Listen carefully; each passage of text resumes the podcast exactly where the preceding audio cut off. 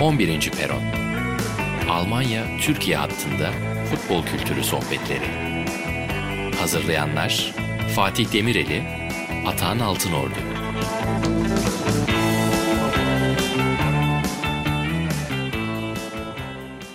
On birinci Peron'un birinci sezon finaline hoş geldiniz. Hepinize selamlar. Ben Atahan Altınordu.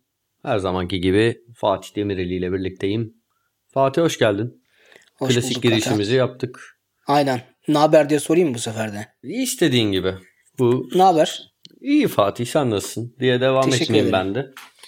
Bugün neler konuşacağımızı anlatayım onun yerine. Bugün Euro 2020'de Almanya'nın şansını, Almanya'daki gelişmeleri, Löw'ün son perdesini, Hansi Flick'in gelişini, kadro tercihlerini bunları konuşacağız.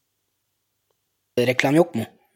Yap Fatih buyur. Yap reklamını. Ne yaptık bu ay Sokrates Almanya'da? Biz Sokrates Türkiye'de çok çalışıp bir Euro 2020 sayısı çıkardık. Siz de Almanya'da bunu yapmışsınızdır. Tabii ki. Tabii ki. Aynen. Aynı şekilde. İki sayı da çok güzel oldu. Herkesin emeğine sağlık. Almanya podcast olduğu için oradaki Almanya içeriğine kısa bir pas atayım.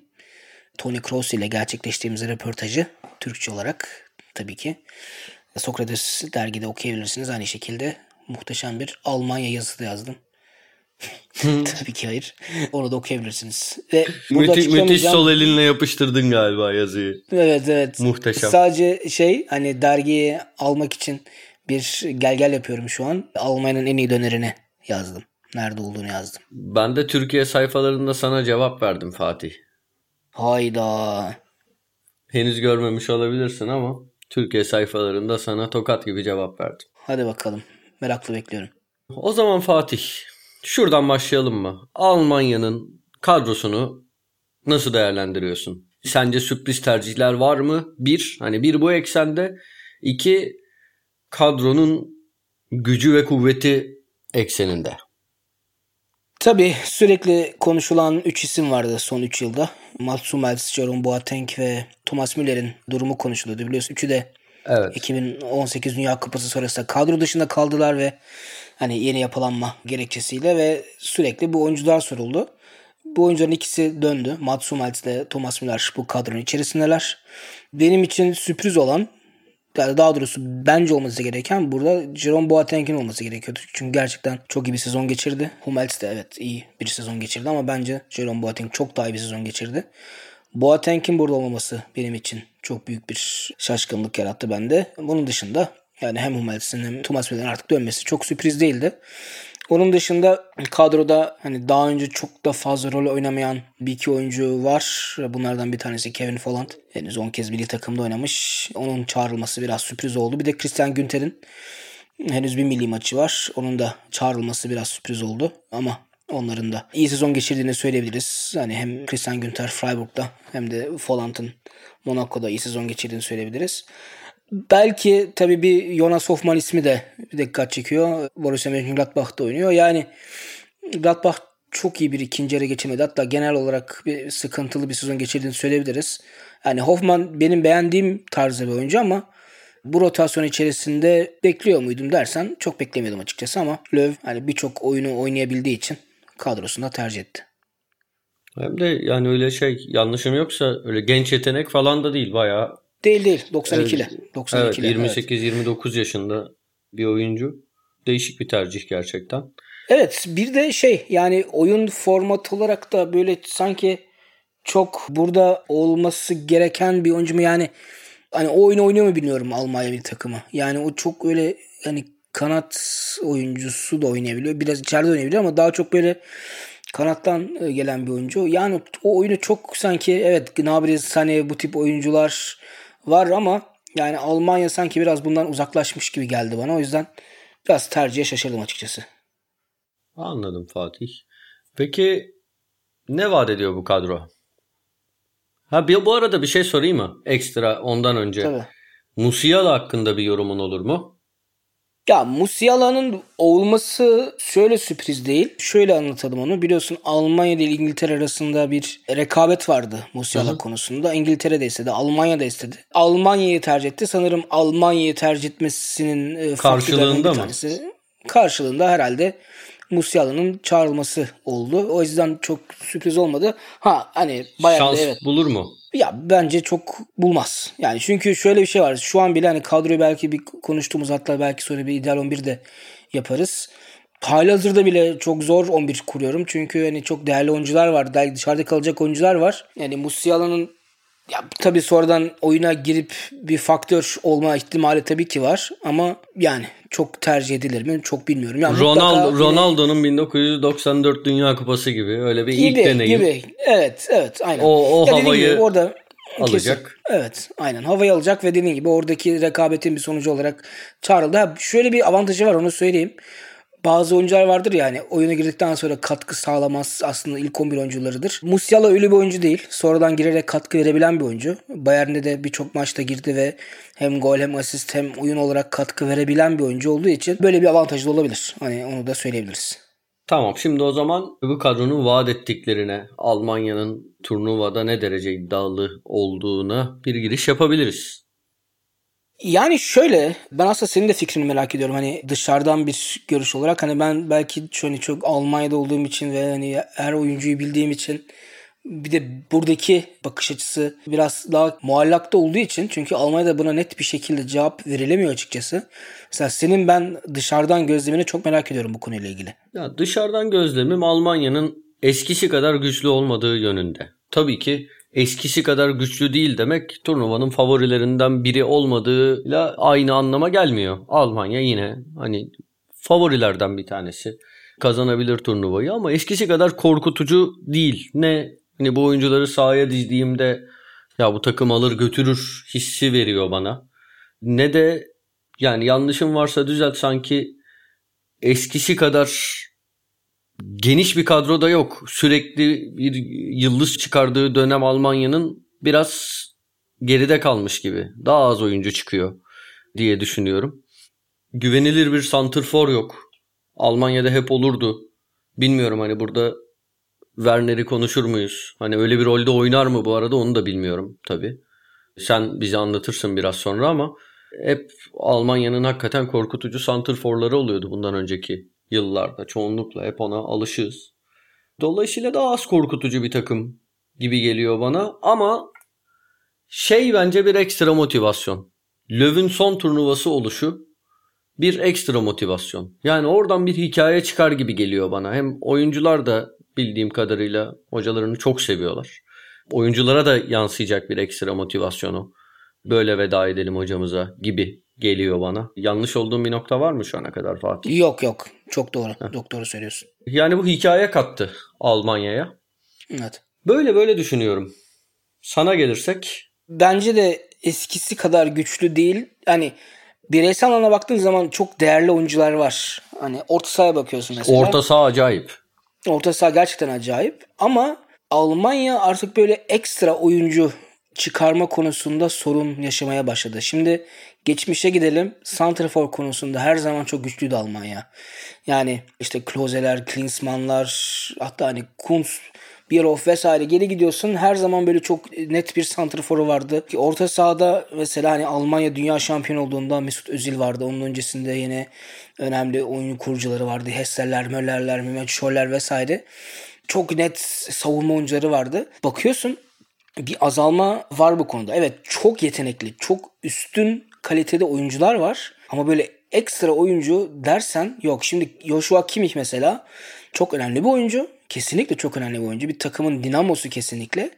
Ama vereceği katkı ekstra klas bir yani virtüözlük değil. Yani Nerede oynar bu arada kimmiş? Sağda mı oynar, ortada mı oynar? Şimdi hatta Sokrates dergi için hani bu sayı için ideal ilk 11'i yazdığım zaman çok zorlandım. Yani aslında Kimmich'in artık sağ bekle bir ilgisi olmaması lazım. Ama şimdi orada Goretzka var, İlkay var, Toni Kroos var. Bu oyuncuların hepsinin oynaması gerekiyor.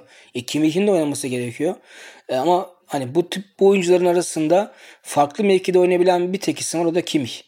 Yani ben Kimmich'in sanki sağ bekte başlayacağını düşünüyorum turnuvaya. Ya buradaki tek soru işaretim benim Goretzka çünkü Goretzka'nın bir sağlık sorunu var uzun süredir. Hani eğer tam olarak hazır hale gelmezse belki Goretzka 11'in dışında kalabilir ama hani ben İlkay'la Toni Kroos'un hani tartışılmayacak ilk 11 oyuncusunda olduğunu düşünüyorum. Kimmich de aynı şekilde. Yani sanki böyle bir Kimmich sağ bekte başlama gibi bir durum olur diye düşünüyorum açıkçası. Ama dediğin gibi Kroos da çok ekstra bir oyuncu. Ama yani bütün saydığımız bu oyuncuların hepsi hani Kimmich'te, Goretzka'da, İlkay'da, Kroos'ta yani çok yetenekli oyuncular, çok meziyetleri olan oyuncular ama baktığın zaman bir ekstraları hani bir maçı alıp tek başına alıp götürdü diyecek bir oyuncu profili değil hiçbiri. Yani bu bu kadar üstün e, performans gösteren oyuncular yıllarca oynayan için belki sürpriz olabilir. Ama hani alıp bir driblingle ya da işte alıp özel bir şutuyla bu maçı alıp götürdü diyeceğin oyuncular değil. Santrfor'da öyle bir oyuncu yok. Havertz, Havertz hani, öyle bir rol üstlenebilir mi sence? Yani o potansiyel evet, onda sanki. Potansiyel işte ama evet potansiyel var. Ama şey yok henüz. Yani şu an evet böyle olur diyecek kıvamda değilim. Yani tabii ki Şampiyonlar Ligi finalini kazandıran oyuncu çok yetenekli bir oyuncu. Yani yıllardır geliyor ama yani ben Havertz'in bu takımda ilk 11 oynayacağından bile emin değilim açıkçası. Yani öyle bir problem de var. Çünkü ne olursa olsun Müller döndü. Müller'in ilk 11'deki yeri garanti. Gnabry'nin yeri neredeyse garanti. Sané'nin çıkışı var. Diğer tarafta Timo Werner evet çok tartışılan bir oyuncu ama aynı zamanda baktığın zaman da faydalı bir oyuncu. Yani evet gol yollarında gol vuruşları çok etkisiz bu sezon özellikle ama faydalı bir oyuncu. Bir de şöyle bir durum da var. Hani Macaristan maçını bir kenara bırakırsak Almanya grupta Fransa ve Portekiz'e başlayacak. İkisi de kapanan takım değil. O takımlara karşı ileride sıfır santrforla oynama ihtimaliniz neredeyse yok.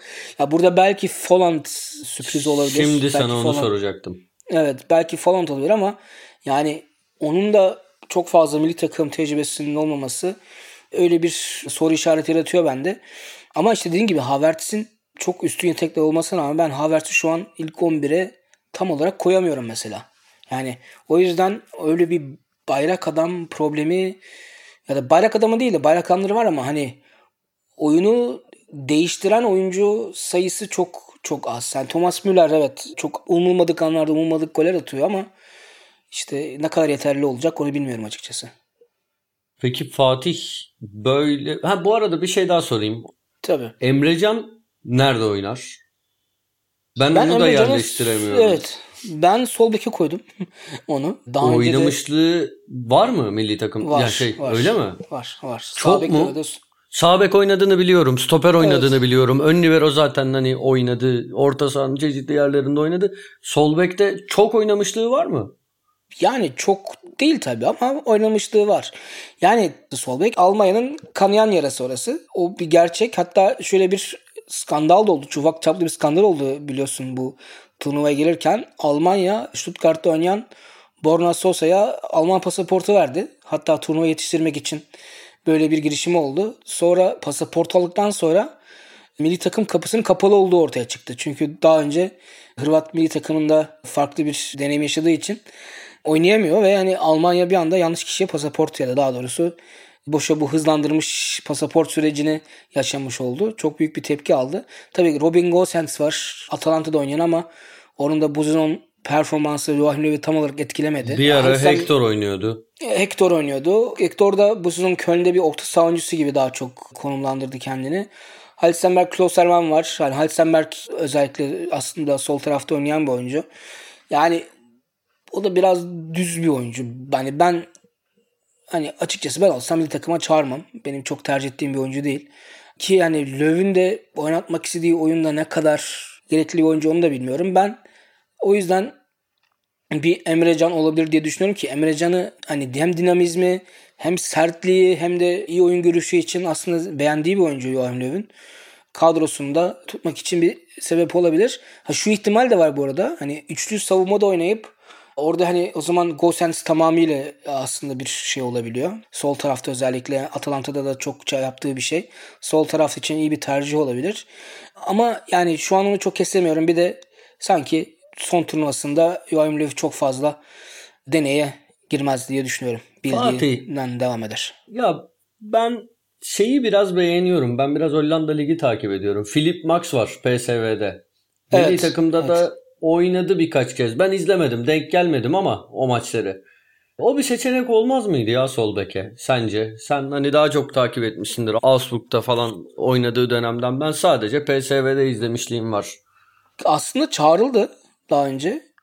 Ama sanırım bu 6-0'lık İspanya maçında bazı kurbanlara ihtiyaç vardı. O kurbanlardan bir tanesi Philip Max oldu.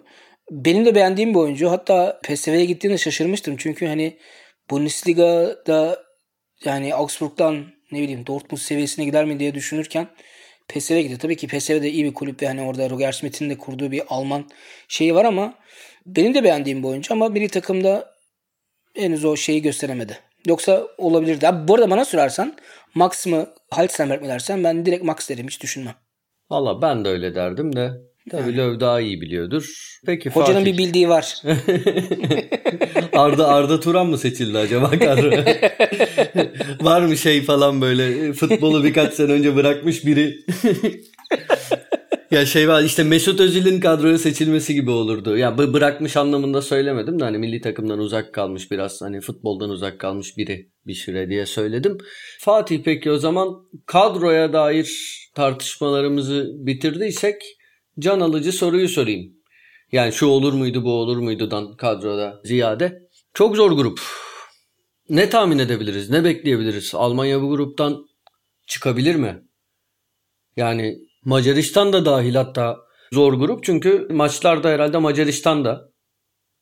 Öyle değil mi? Yanlış mı? Evet, Macaristan'ın maçları Macaristan'da, Almanya'nın maçları Almanya'da. Ha bir dakika. Al evet doğru haklısın. Öyle Evet, bir evet. gerçek vardı. Acaba dedim orada Macar taraftarlar bir faktör olur mu? Ama haklısın. Evet. Yani şöyle grup gerçekten çok zor. Yani Almanya'daki genel kanıya baktığımız zaman ha, biz bu gruptan en azından 1-2'ye girmeyiz diyen birçok insan var. Evet. Üçüncülük de var. Üçüncülük de var. En iyi 4 üçüncü de çıkıyor. Yani ben açıkçası bu kadar karamsar değilim. Hani Almanya ne olursa olsun Almanya. Bu turnuvalarda hani 2018'i bu kadar kötü geçirmiş bir Almanya'nın reaksiyon göstermesini ben bekliyorum açıkçası. Yani kağıt üstünde Fransa çok farklı bir yerde bence. Yani kadro gerçekten inanılmaz bir kadro. Ve aslında kupayı almaması benim için büyük sürpriz olur. Portekiz hani son turnuvaya göre yine çok iyi bir kadro. Yani kadrosunu geliştirdi. İşte Ruben Diaz gibi bir faktör var bu takım içerisinde artık işte Bernardo Silva, Bruno Fernandes vesaire vesaire. İşte Ronaldo'dan hiç bahsetmiyorum bile. Orada da çok iyi bir gelişim var. Ama ne olursa olsun Almanya'nın o hem reaksiyon vermek zorunda olması hem de ne olursa olsun bu takımda şimdi Müller gibi, Muhmels gibi, Kimmich gibi, Goretzka gibi hani mantaliteyi yüksek tutacak oyuncular da var. Onları da göz ardı etmemek lazım. Bir de senin dediğin şey önemli. Hani ne olursa olsun Löw'ün son turnuvası onun da bir faktörü mutlaka olacaktır. Yani ben Almanya'nın gruptan çıkacağını düşünüyorum. Ki ondan sonra böyle bir gruptan çıktığınız zaman da o dinamizm çok daha farklı oluyor. Çok daha farklı dinamikler ortaya çıkıyor. Tabii biraz da kura şansının da önemli bir faktörü var burada ama ben Almanya'nın çok kötü bir turnuva geçeceğini düşünmüyorum ama ha aklıma geldi şimdi. E, Şu bir bir gerçek. Hani bunu çözmek gerçekten gerekiyor. Bunu nasıl çözecekler bilmiyorum. Gerçekten her başarılı turnuvada çok net bir santrforu varken bu turnuvada çok net bir santrforu yok. Yani bu da özellikle böyle bir ölüm grubunda ve daha sonrasında bir faktör olacak diye düşünüyorum ben. Fatih biraz Werner yorumlar mısın? Hem Şampiyonlar Ligi finalinin ardından yeniden gündeme geldi. İki yıl önceki turnuvada yine çok gündemdeydi. Hatta Türkiye'de Beşiktaş-Leipzig eşleşmesinde de hayli konuşulmuştu hakkında. Nasıl yorumlarsın Werner'i? Ya ben biraz şaşkınım Bernard konusunda. Çünkü aslında başladığı zaman, geldiği zaman yani Stuttgart altyapısında işte Bundesliga'da ilk adımları attığı zaman daha sonra devam eden süreçte çok net bir 9 numara santraforuydu ve hani gerçekten çok iyi bitiriciliği vardı. Yeni bir Mario Gomez mi geliyor? Düşünceleri çok fazla yani Stuttgart'tan gelmesi, oradaki oyun tarzı, e, bitiriciliği, hani yapısı olarak da böyle soğukkanlı bir bir çocuk gibi böyle hani geliyor dedik. Sonra Leipzig'te e, Julian Nagelsmann ile birlikte çok farklı bir oyuncu profili oldu bir anda. Ya bir anda o merkez santrafordan uzaklaşıp böyle yardımcı santrafor olup böyle çok mesafe kat eden, takım için boş alanları dolduran, hani kendini gerçekten feda eden bir oyuncu oldu ve gol yollarının etkili olması için de hani ona uygun bir oyun yapısı oluşması gerekti bir anda.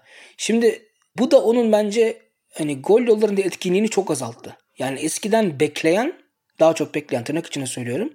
Bekleyen bir oyuncudan yani gol vuruşuna konsantre olabilecek bir oyuncudan ilk önce başka işleri olan, başka görevleri olan bir oyuncu ve hani son olarak da hani gol atarsa da iyi ye dönüştü. Bu bence Nagelsmann gerçekten Werner'i değiştirdi ama iyi mi yaptı onu çok bilmiyorum. Çünkü yani gerçekten şu an dünya üzerindeki imajı ben dahil yani hani bunu ya işte geçmiş olsun falan diyorum artık Almanya'ya. Ama böyle bir oyuncu değil aslında. Kaliteli bir oyuncu. Yani ki klasik bir 9 numaradan buraya evrilmek de aslında bir futbol zekası, bir mantalite, bir meziyet işi aslında. O da kolay bir şey değil. Bunu yaptı. Ama bence kötüsü oldu. Çünkü bundan çok çok daha iyi bir oyuncu aslında baktığın zaman. Ha, yine de kötü oynamıyor bence. Hani maçlarda kötü oynamıyor ama son vuruşları bütün o görüntüyü siliyor bir anda. Yoksa baktığın zaman açtığı alanlar, yaptığı koşular, yalancı koşular, takım oyuncularına yarattığı pozisyonlar sadece koşularıyla birlikte gerçekten olağanüstü ama yani son vuruşları gerçekten bütün bu algıyı kırıyor bir anda. Anladım. Yani şeyde bayağı bir önceki turnuvada çok büyük bir sorun olmuştu. Werner'in en azından Doğru. skor üretmekten uzak hali. Arada da milli takımda öyle çok skorer bir görüntü çizmedi sanırım. Evet hatta şöyle bir şey oldu son maçlarda. Joachim Löw tamamen dışarıda tuttu Werner'i. Hani kadroya çağırdı ama ilk 11'de oynatmadı. Onun da sebebini şöyle anlattı. Kapanan takımlara karşı bizim Werner gibi bir oyuncuya değil işte orada daha önde değişken oyuncuları oynatmamız gerekiyor dedi ama aslında bu da bir çelişki çünkü hani az önce bahsettim. Hani Werner aslında artık öyle bir oyuncu. Yani sürekli kat eden, değişen, kanat değiştiren, alan yaratan bir oyuncu. Yani o yüzden o bir soru işareti kesinlikle. Yani ben Almanya turnuva favorisi kesinlikle demiyorum ama hani ne olur konusunda Werner'in rolü de çok önemli olduğunu düşünüyorum. Yani grupta çok kapanan takım olmayacağı için hani Macaristan evet muhtemelen kapanır belki ama hani Fransa ve Portekiz gibi belirleyici rakiplere karşı kapama olmayacağı için bu açıklamaya göre aslında Werner'in oynaması lazım ama bekleyip göreceğiz yani orada da ciddi bir rekabet olacak. Anladım Fatih. Yani şey peki Werner'in oynamadığı bir düzende yani onun rolünü üstlenebilecek kişi kim olur? Ya aslında hani Havertz'in burayı hak ettiğini düşünüyorum ben. Havertz'in de Leverkusen'de mesela çok maçta ilgili uçta oynadığını hatırlıyorum. Hani tam bir merkez 9'u değil belki ama hani 9.5-10 gibi en üstte olan oyuncu gibi. Ama hani Almanya futbol geneliği buna ne kadar müsaade edecek bir büyük bir turnuvada ona çok emin değilim. Gnabry'nin aslında o meziyetleri var. Merkezde oynama gibi bir durumu da oldu aslında. Müller olmadığı zaman milli takım değişim sürecinde Gnabry'nin de oynadığını gördük. Ama hani demin de bahsettik yani Folant'ın da kadroya çağrılması ve iyi bir sezon geçirmesi hani ona da bir acaba dedirtiyor. Dedirtmiyor değil. Ben mesela Macaristan maçında hani bu kadar hani diyelim ki 3 maç arasında en çok kapanan takım herhalde Macaristan olur. Almanya orada biraz daha az alan bulacak. Ben mesela o maçta Folant'ın ilk 11'de olmasını bekliyorum mesela. Anladım Fatih. O zaman yine konuyu değiştiriyorum. Löw'ün etkisini biraz daha açalım mı? Löw'ün gidişinin, Löw'ün son turnuvası oluşunun, son maçları oluşunun takıma etkisini daha geniş konuşalım. Dile kolay 15 sene görevde kaldı. Birçok yani futbol ülkesinde bu mümkün olmayan bir şey. Ve ne olursa olsun çok başarılı bir e, süreç geçirdi. Yani dünya şampiyonu olmuş bir teknik direktörden bahsediyoruz. Tabii ki son işte iki yılda yaşananlar kötü bir gelişim aslında Almanya için ama ne olursa olsun bugüne kadar gösterdikleri bence Löw'ü çok önemli kılıyor ki baktığınız zaman hani Almanya çok nasıl diyelim bazı kalıpların içerisinde kalmış. Onun dışına çok çıkamayan bir futbol takımından özellikle Euro 2008'den itibaren böyle oyunun biraz daha güzel tarafını oynayan, biraz daha oyunu güzelleştiren bir milli takım süreci oldu ki 2008'de Löw için ilk e, başlangıçtı. 2010 Dünya Kupası'nı hatırlarsanız o genç takımla oynanan futbol. Sonra işte şeye kadar giden işte 2014'teki kupaya kadar giden bir Alman milli takımı. Yani belki de tarihte göze hoş gelen futbol anlamında en tatmin edici takım da Alman bir takım. Yani Almanya tarihinden bahsediyorum. Bu Löw'ün çok büyük bir başarısı bence. O yüzden hani ben onu hep iyi hatırlayacağım açıkçası. Yani tabii ki İspanya'ya 6-0 yenilmesi, Kuzey Makedonya, 2018 Dünya Kupası çok kötü geçti. Hepsi kabul ama öncesindeki süreci göz ardı etmemek lazım. Ee, çok iyi bir süreç geçirdi ve hani futbolcular sen de demin söyledin çok seviyorlar. Hani ona da iyi bir veda sunmak istiyorlar. Ben o yüzden hani bunu kesinlikle bir faktör olacağını düşünüyorum. Şu kadroda baktığın zaman hani bütün oyuncular önemli bir kariyer yapmalarında Löw'ün çok büyük bir etkisi var. Hep güvendi. Hatta bazı oyuncuları takımlarında oynamıyorken de çağırdı ve kadro tuttu. Ben hani artık kamuoyunda da çok ciddi bir baskı vardı Löw üzerinde. Artık hem hani hem gitmesi hem de bu turnuva oluşu o baskının da çok olacağını düşünmüyorum. Ve bu turnuvadan sonra güzel bir şekilde ayrılacağını düşünüyorum. Tabii şu da hani onu da bilgi olarak verelim. Ee, çok taze bir açıklama olduğu için turnuva sonrasında herhangi bir görev almayacağını söyledi. Bir tatil, bir ara verme isteği olduğunu söyledi. Hani biliyorsun Türkiye'de Fenerbahçe'ye gider mi diye bir söylenti vardı ama hatta son olarak Real Madrid'de gündeme geldi ama uzun bir süre en azından bir sezon çalışmak istemediğini söyledi. Ondan sonra tekrar kulüp takımında devam etmek istediğini biliyoruz. Peki Fatih, bu defa medyanın löve tercihlerine, kararlarına, açıklamalarına, medyanın yaklaşımında bir farklılık var mıydı? Yani medyanın löve bakışı nasıl değişti son dönemde? Hani gidecek bir teknik direktör. Yani 2018 çok şey değiştirdi. Öncesinde Löw gerçekten ya Löw çok iyi bir adam. Yani gerçekten hani şimdi futbolu bir bırakalım bir kenara. Çok düzgün, değerleri olan bir adam. İnsani kalitesi çok yüksek olan bir adam. İyi de bir teknik direktör. O yüzden seviliyordu. Her zaman çok seviliyordu. Hala da sevildiğini düşünüyorum ben. Ama futbol çok uçlarda yaşandığı için o 2018 Almanya gibi bir ülke için çok değiştiren bir şey oldu. Yani o günden sonra o kara bulutlar aslında hiçbir zaman dağılmadı. Yani hatta federasyonun yapılanmasına kadar gitti. Yani Almanya o süreçten sonra iki kez federasyon değişti ve değiştiriyor şu an tekrar mesela. O çok büyük bir etkisi oldu. Tabi burada herkes nasibini aldı. Futbolcular da nasibini aldı. Belki yani Löw'ün 2018 sonrası istifa etseydi tamam olmadı. Başarısız olduk. Bıraksaydı belki bu son iki yıl yaşadıklarını yaşamayacaktı ya da üç yılda yaşadıklarını yaşamayacaktı ve bir kahraman olarak devam edecekti. Şimdi üzerine sürekli koyduğu bir milli takım sürecinde hani önce Dünya Kupası daha sonra alınan ağır sonuçlar yenilgiler bir çizik attı kariyerine kesinlikle bir takım serüvenine. Ama yani özellikle bıraktıktan sonra o ağır baskının biraz azaldığını gördük. Yani basın toplantılarının en azından biraz daha iyi atmosferde geçtiğini söyleyebiliriz ki Löw de bu konuda biraz daha rahatlamış gördük. Yani bir ara gerçekten basın toplantılarında hani sürekli tebessüm edemeden gülen bir adamın bir anda uzun süre hiç gülmediğini gördük. Şimdi tekrar o bir gülümseme geri geldiğini gördük en azından. Peki çok kısa bir cevap istiyorum buna. Sence kulüp takımlarında bundan sonraki durağı öyle olursa Löw'ün başarılı olmasını bekliyor musun? Yani bir Şampiyonlar Ligi yarı finalinde finalinde görebiliyor musun sen Löw'ü?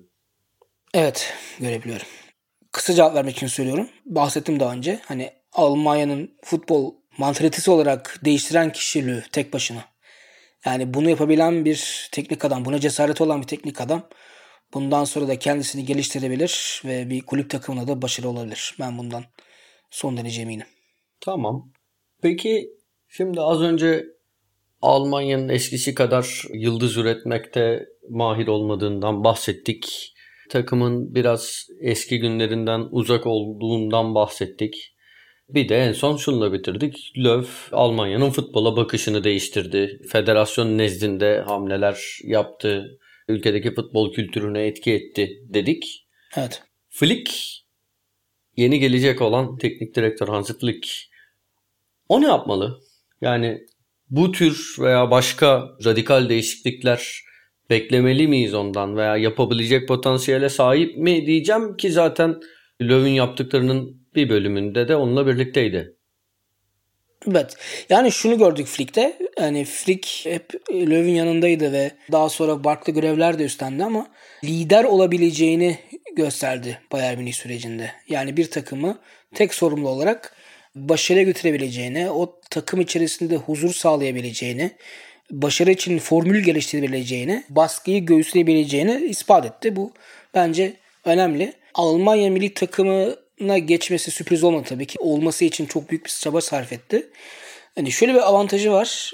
Hani son yıllarda milli takım değişimlerinde yani son yıllarda diyorum hani gerçekten uzun süredir değişmedi ama yani geçmişe baktığımda bütün değişimlerde yeni teknik adam için yeni bir süreç başlaması gerekiyordu. Yani gerçekten takımı yenilemesi gerekiyordu. Farklı bir milli takım yaratması gerekiyordu. Çünkü bir önceki dönemde yani ya yaşlanmış bir takımdı ya da başarısız olan bir takım vardı. Şimdi Löw'de böyle bir hani Löw Flick değişiminde böyle bir durum olmayacak. Hani Almanya gruplarda da elense yani Eylül ayında eleme maçlarına devam ettiğinde bu takımın çok fazla değişmesi gerektiğini söyleyemem. Zaten bu oyuncular olacak ve hak ettikleri için olacaklar. Yani belki bazı nüanslar oluyor. Yani ben dediğim gibi Boateng'in mesela bu turnuvada neden olmadığını ben hala anlamış değilim. Yani madem Boncar'ı geri çağırıyorsun. Hani olması gereken ilk adam Boateng. Yok yani ben mesela Boateng'in döneceğini düşünüyorum bu takıma. Şurada şey önemli. İki faktör var Flick konusunda. Hani bir tanesi Löw gençleştirme operasyonu yapmak istedi takım içerisinde.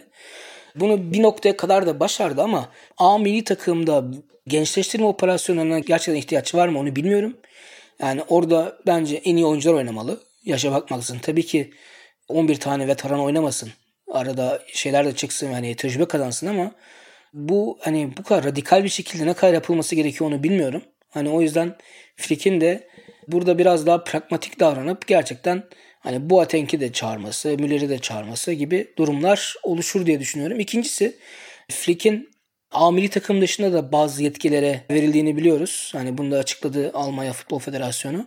Buradaki bahsettiğim hani oyuncu gelişiminde bazı eksiklerin tamamlanması için bir şey, heyet oluşturuldu. Bu heyetin bir parçası Flick olacak. Yani oradaki bilgilerine de başvuracaklar.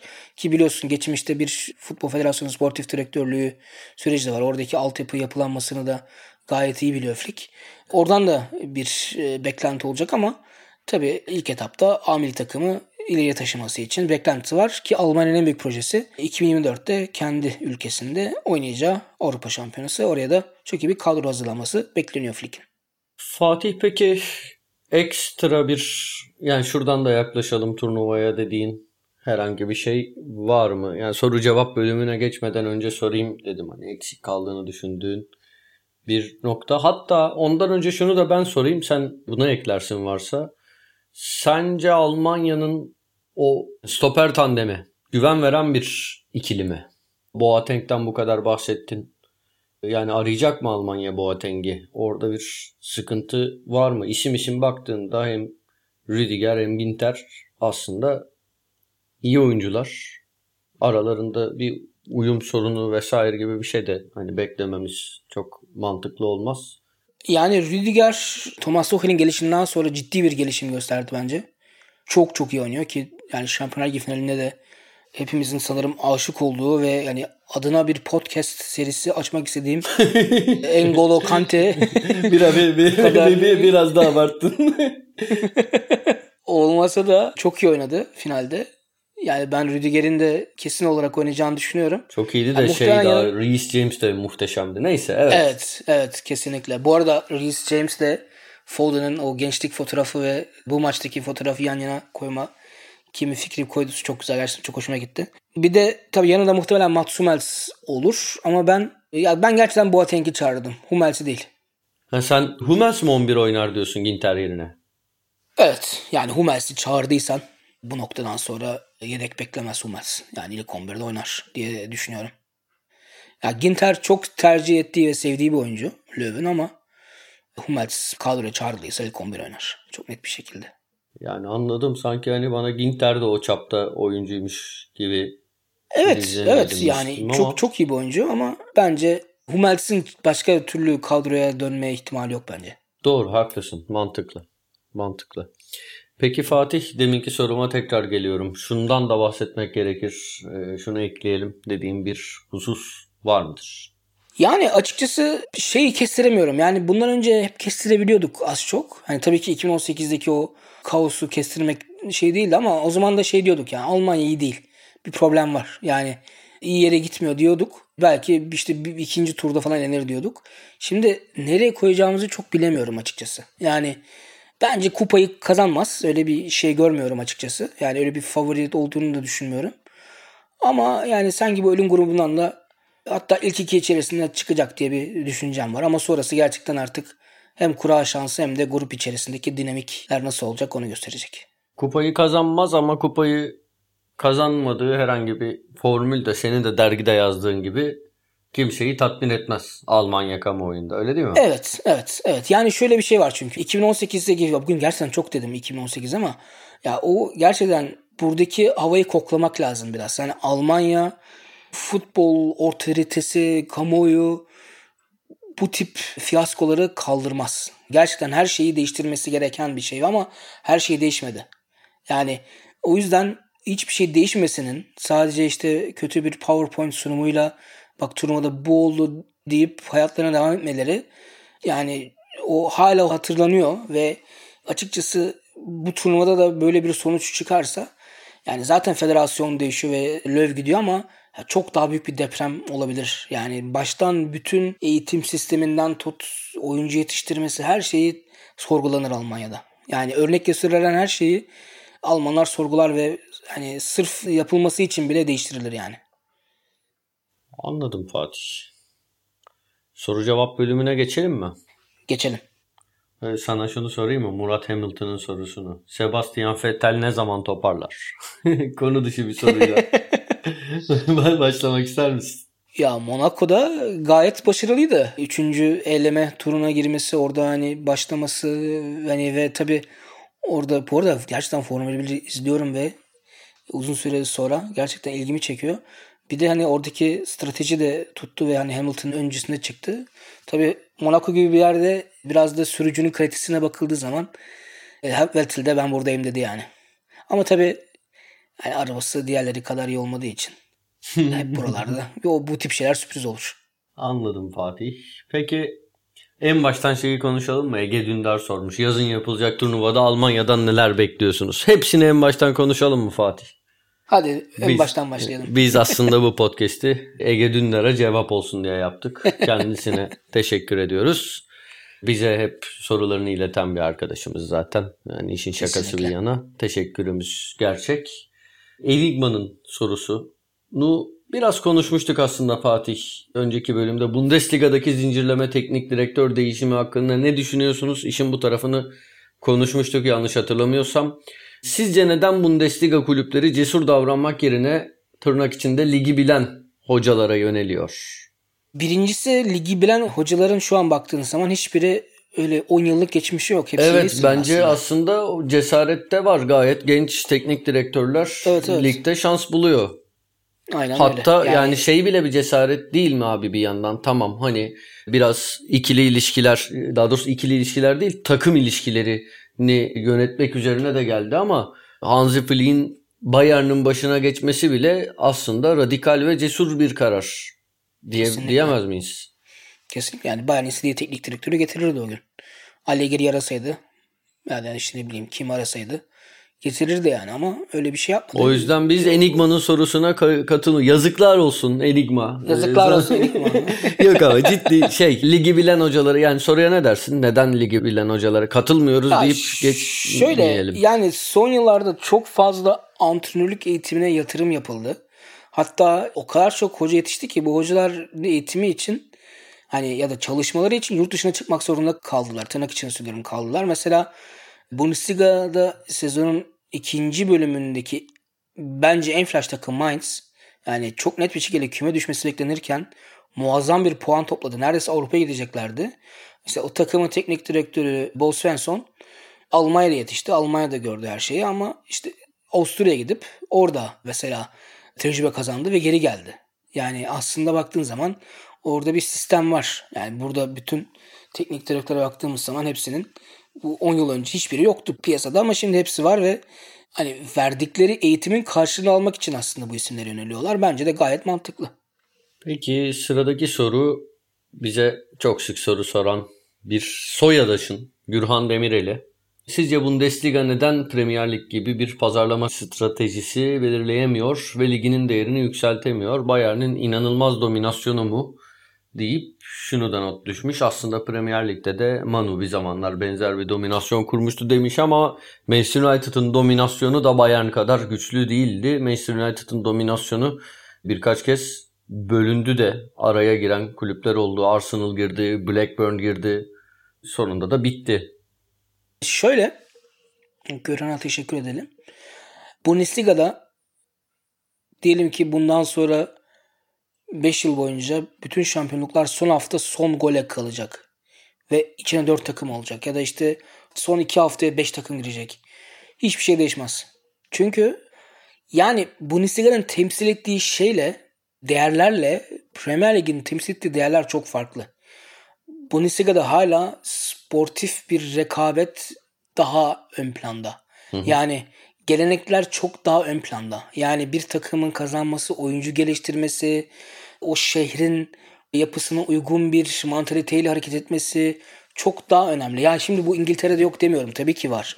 Ama baktığın zaman çok daha pazarlamaya yönelik bir yapıya girdi Premier Lig. Yani yıldızların bol olduğu. Tabii ki son yıllarda özellikle İngiliz altyapısı oyuncular hani çok bir ara yoktu biliyorsun. Neredeyse hiç yoktu. Şimdi her yerde çok değerli oyuncular çıktı. Yani Chelsea City maçında da gördük bunların bazılarını. Ama genel strateji çok daha hani dünya piyasası sadece Avrupa piyasası değil dünya piyasasını ele geçirmek işte uzak doğu işte Arabistan işte Malezya, Endonezya, Amerika nerede olursa nerede bir taraftar varsa hani ona da ulaşalım ve ona da ürün satalım ve hani ondan da para kazanalım mantalitesi olduğu için ve açıkçası bir karşılığı da olduğu için bunun. Çünkü hani bu uzun yıllara dayanan bir yatırım ve ne olursa olsun hani İngiliz futbolunun da temsil ettiği bir kültür var. Yani şimdi zannediyorum ki bundan 50 yıl önce ya da 40 yıl önce işte dedelerimiz kimse artık İngiliz takımlarının maçlarını daha kolay izliyordu Bundesliga maçlarına göre. Yani Bayern Münih 74'te işte Avrupa'da final oynadığı için belki daha izleniyor ama onun dışında işte akşamları işte hafta içi galiba salı akşamları mesela özetleri var. Daha çok İngiliz takımları vardı sanırım. Ya da işte başka yerde de aynı şekilde. Yani çok daha farklı bir yerden geldiği için yani belki burada da bir avantajı olduğu için İngiltere'nin çok daha geniş bir kitlesi var ve bunun avantajını yaşıyor. Ve yani dediğim gibi son olarak da Almanya zaten yapı olarak çok daha farklı bir yerde. Yani Almanya her zaman geleneklerine daha yakın kalacak. İşte o yüzden Avrupa Süper Ligi'ne katılmıyorum dediler işte son olarak. Her ne kadar işin başlangıç noktasında olsa da kamuoyunun tepkisi bu isteği geri püskürttü. Aslında yani ben de şunu düşünüyorum. Tamam Premier Lig kadar göz önünde değil. Premier Lig gibi bir marka değil. Ama içine girdiğin zaman bana hani tabii şahsi bir yönelimden bahsediyorum ama Bundesliga hep aynı şampiyonu çıkarması dışında izlemesi daha keyifli bir lig olarak geliyor. Artık evet. İngiltere şeye döndü yani bilgisayar oyunu gibi. En iyi bütün futbolcular orada. O parayı basıyor onu alıyor. O para tabii ki hani bütün kulüpler parayı basıyor. Almanya'da da futbol yine parayla oynanıyor yine hani sermaye ön planda ama İngiltere kadar değil. Daha gerçekçi bir daha böyle dünyevi bir oyun gibi geliyor Almanya'da futbol bana. Üstelik Premier Lig'in birçok ya Premier Ligi sevdiren insanlara birçok özellik Almanya'da da var. Organizasyon anlamında kusursuza yakın. Taraftar yine kusursuza yakın hatta yani bir kusur da bulamadım şu an düşününce. E, laf olsun diye yakın diyorum. Yani futbol güzel oynanıyor. Taktik bence gayet yine İngiltere'den belki bir seviye daha azdır ama yine çok ön planda. Öyle. Hatta yani İngiltere'deki bana abartılı geliyor. İşte biz podcast'i 30 e, Mayıs pazar günü kaydediyoruz. Dün Şampiyonlar Ligi finalini benim hani tamam başladı fena bir maç değildi falan ama iki İngiliz takımının oynadığı final bana biraz ya keşke başka gün mü olsaydı falan diye böyle bir çok izleyesim gelmedi. Sıkıldım o mekaniklikten ben abi. Veya bilmiyorum işte. Neyse. Ben de bir yorum Ya yapmak katılıyorum. istedim. Aa, yok yok ya kesinlikle katılıyorum sana. Yani çok daha şey yönelik olduğunu ben de düşünüyorum. Yani pazarlamaya çok daha uygun olduğunu yani şey benzetmesi çok doğru yani oyun gibi yani artık. Gerçekten oyun gibi. Yani bu Ultimate Team buradan Murat Sacak Kanlı'ya da çok selamlar.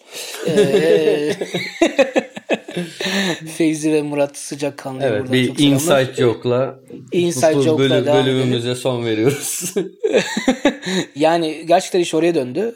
O yüzden hani bana sorarsan tabii bu ben burada tarafsız olamam belki ama bence de Bundesliga daha sempatik geliyor bana. Fatih birinci sezon finalini yaptık. Benimle bu 7 bölümü paylaştığın için ben kendi adıma teşekkür ederim.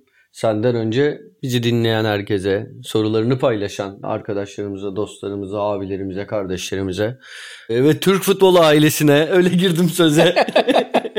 Buradan Sayın Bakanımıza teşekkür ederim. Veda sözleri sana yakışır.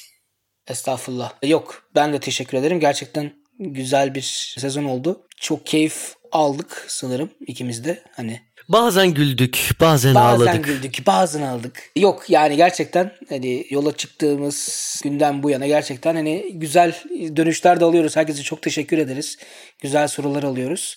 Şimdi bir ara verip yeni sezonda bomba konuklarımızla bomba konularımızla şaka yapıyorum. Dönüş yapacağız ama gerçekten hani bu süreçte bize destek veren herkese çok çok teşekkür ederiz. 11. peronda ikinci sezonda görüşmek üzere diyelim. Hoşçakalın.